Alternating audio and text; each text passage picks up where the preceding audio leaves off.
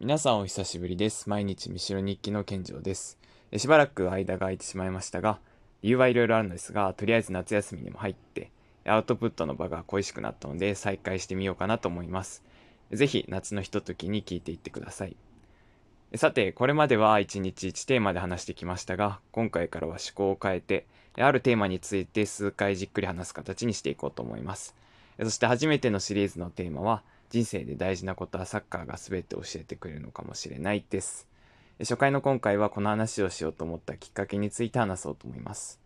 自分は大学のサッカー部でスタッフっていう仕事をやってます。スタッフなのでプレーはしませんが、練習や試合に参加して選手をサポートすることがその主な仕事です。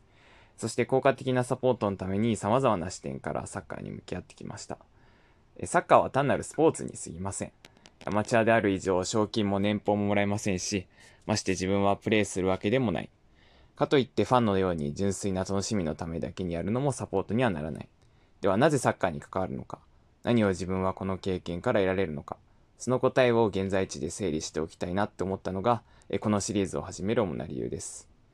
スポーツとしてのサッカーは単にグラウンドの上だけの活動ではありません。毎週の試合に向けて日々トレーニングを積み、コンディショニングを整えて、最大限の準備をして勝利をつかみ取ろうと努力します。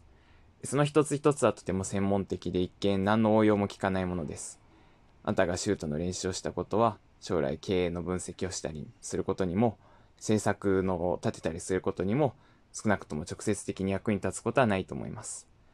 で、こういう意見に対して、例えば中学高校で部活動に一生懸命取り組んできた方々には、頑張る力、きつくても踏ん張る力が身についたっていう反論する人もいるかもしれません。